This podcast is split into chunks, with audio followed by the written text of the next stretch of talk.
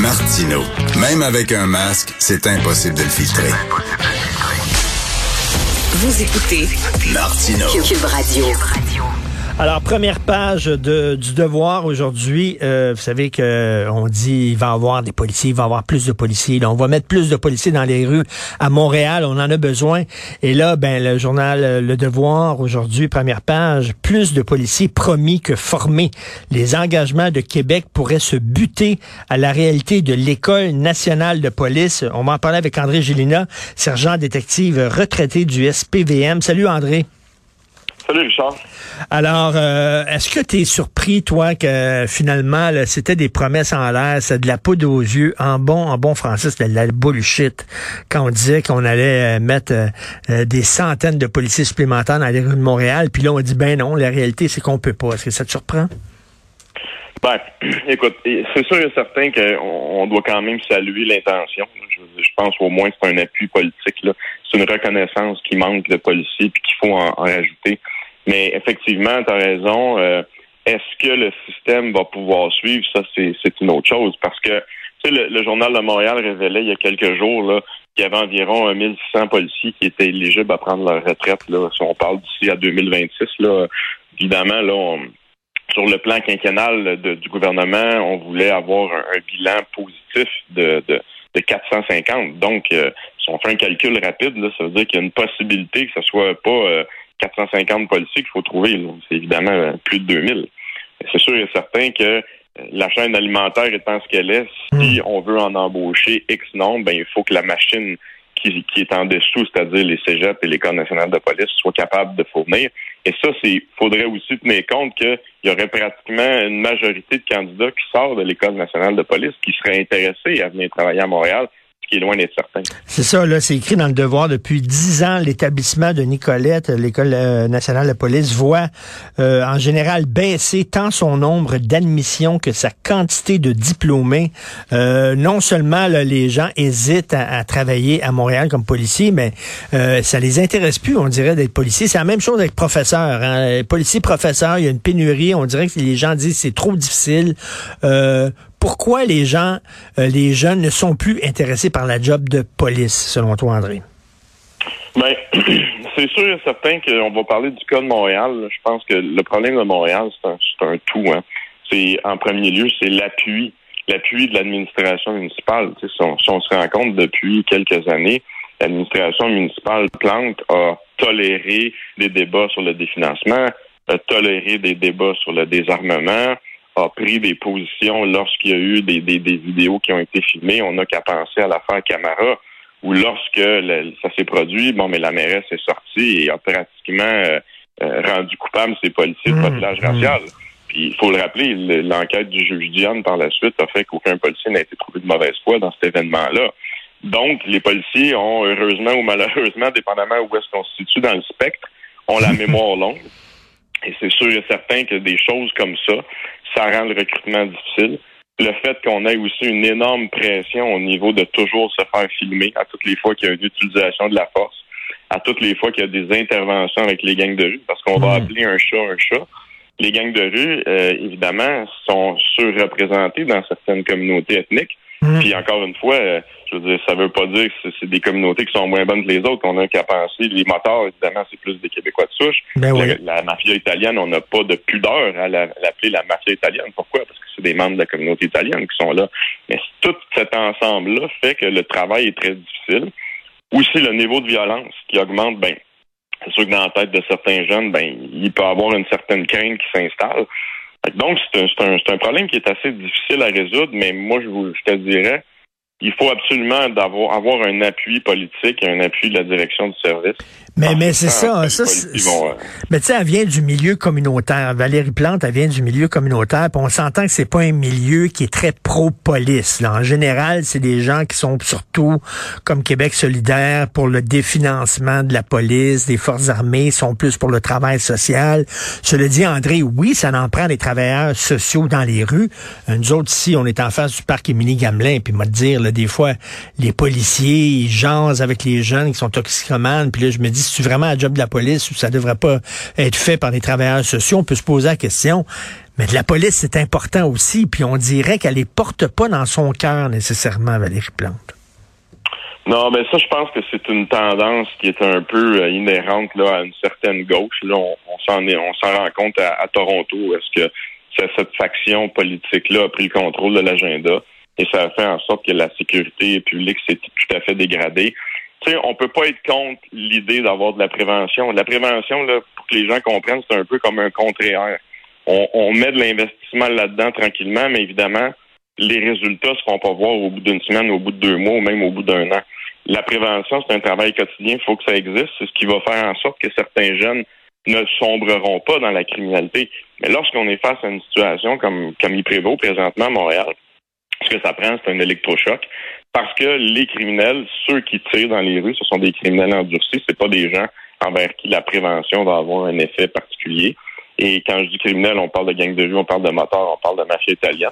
Mais ces gens-là, ce qu'ils vont comprendre, eux, c'est la répression. Et si on ben veut reprendre le contrôle d'une situation qui dégénère, évidemment, à court terme, ce n'est pas la prévention qui va avoir un effet, c'est bel et bien la présence policière. Donc, écoute, c'est la tempête parfaite. Le, premièrement, tu as une administration qui appuie pas vraiment les policiers. Deuxièmement, les gens qui filment euh, puis qui enlèvent ce qui se passe avant puis après l'intervention puis qui gardent rien que ce qu'ils veulent garder. Euh, euh, les, les attaques, t'es, t'es, raciste, etc. Et pour se retrouver, se retrouver devant un comité de déontologie pour un policier, c'est pas drôle, André. Non, se retrouver devant un comité de déontologie, généralement, ça prend aussi plusieurs mois, voire plusieurs années ça fait en sorte que ça met souvent la carrière un peu sur pause parce que bon, les promotions euh, sont, sont, sont, habituellement là, mises sur la glace, comme on dit. Euh, c'est vraiment pas drôle parce que même si une plainte en bout de ligne peut être jugée frivole, mais ça a un impact assez dévastateur sur la personne qui le subit.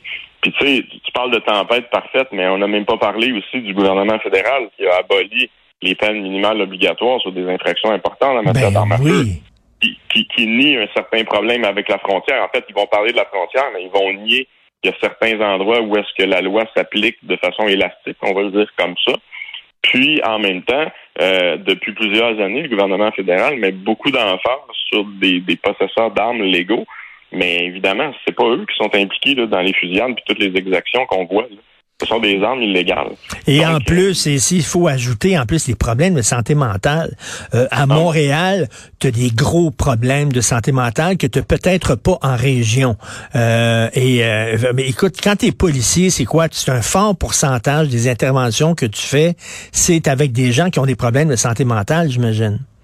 Oh, c'est clair. Il y, a, il y, a, une énorme proportion, là, je dirais quasiment entre 50 et 70 des interventions qui impliquent d'une certaine façon la santé mentale. Et c'est beaucoup. Ce qu'il faut comprendre, c'est qu'il y a des gens qui ne seraient pas criminalisés et n'auraient pas commis d'actes criminels s'il n'y avait pas une problématique de santé mentale. Et, ça, c'est très voisin. La criminalité et la santé mentale, c'est deux, deux voisins dans, dans l'ordre des choses. Et euh, écoute, j'avais quelqu'un de l'Institut économique de Montréal qui me disait pourquoi euh, au SPVM euh, on n'embauche pas des agents de sécurité pour faire certaines tâches, pour libérer les policiers pour qu'ils puissent courir après les vrais bandits? Par exemple, le gars de l'IEDM, l'économiste, me dit qu'il y avait 115 policiers de façon permanente dans le métro de Montréal. Ça pourrait être des agents de sécurité. On libérerait ces policiers-là puis ils iraient dans des endroits, des quartiers chauds.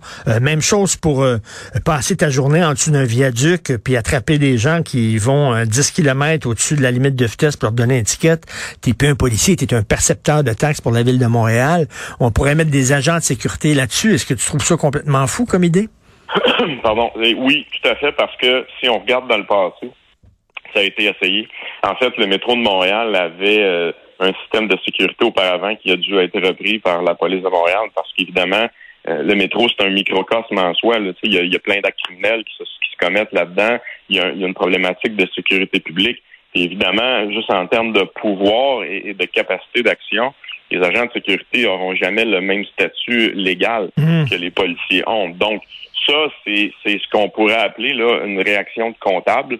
Mais en, bout de ligne, ça, ça, aurait un effet catastrophique. Toi, tu dis que c'est une fausse bonne idée.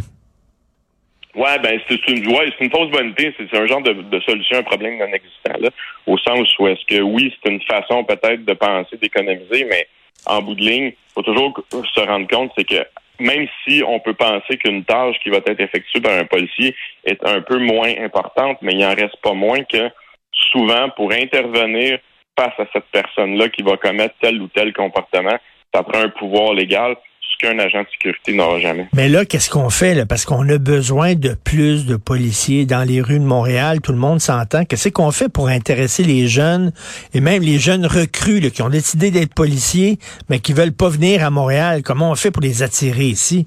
C'est pas évident. Non, non, c'est une un changement. C'est un changement de culture, ça prend, là, André. Oui, c'est un, changement de culture au niveau politique. C'est, euh, Richard, on, est inspiré par nos chefs. Hein. La police, c'est un peu euh, un système paramilitaire. Hein. On, est prêt à, faire beaucoup de choses si on est inspiré par les gens qui nous, qui nous dirigent. Mais évidemment, présentement, euh, c'est assez difficile, notamment au niveau politique, parce que dans un système démocratique, on le sait, hein, c'est la mairesse qui est le premier magistrat de la ville. Donc à ce moment-là, c'est sûr et certain, lorsque les policiers ont la perception d'être toujours blâmés, peu importe ce qu'ils vont faire. Parce que, tu sais, des cas suspectés de profilage et des cas de faute policière, il y a beaucoup de cas suspectés. Mais est-ce que, en bout de ligne, en réalité, il y a beaucoup de cas avérés? Je te dirais que le, nombre est, assez faible. Parce que, encore une fois, c'est une question de perception. Le, en cas de la force, c'est jamais beau, c'est jamais gracieux, mais c'est nécessaire et c'est légal. ce qu'il faut faire aussi, hmm. c'est qu'on va parler, exemple, de rémunération. Évidemment, le SPVM tombe en négociation de convention collective. C'est pas normal qu'un corps de police d'envergure comme Montréal ne trône pas au sommet de la pyramide de rémunération globale au Québec. Ça pas étant donné toute la pression qu'on a et toute la, réalité criminelle à laquelle on doit faire face, c'est pas normal que ce soit des petits corps de police de banlieue. Ben non. Il faut pas négliger leur rôle, évidemment. Mais ça veut pas dire eux les moins bien les payer, mais c'est pas normal que Montréal ne trône pas au sommet de la pyramide de rémunération. Tout à fait. C'est des gros changements de perception que ça prend. Merci beaucoup, André Gélina. Très intéressant, sergent détective retraité du SPVM. Merci. Bye. Bonne journée. Bye bye.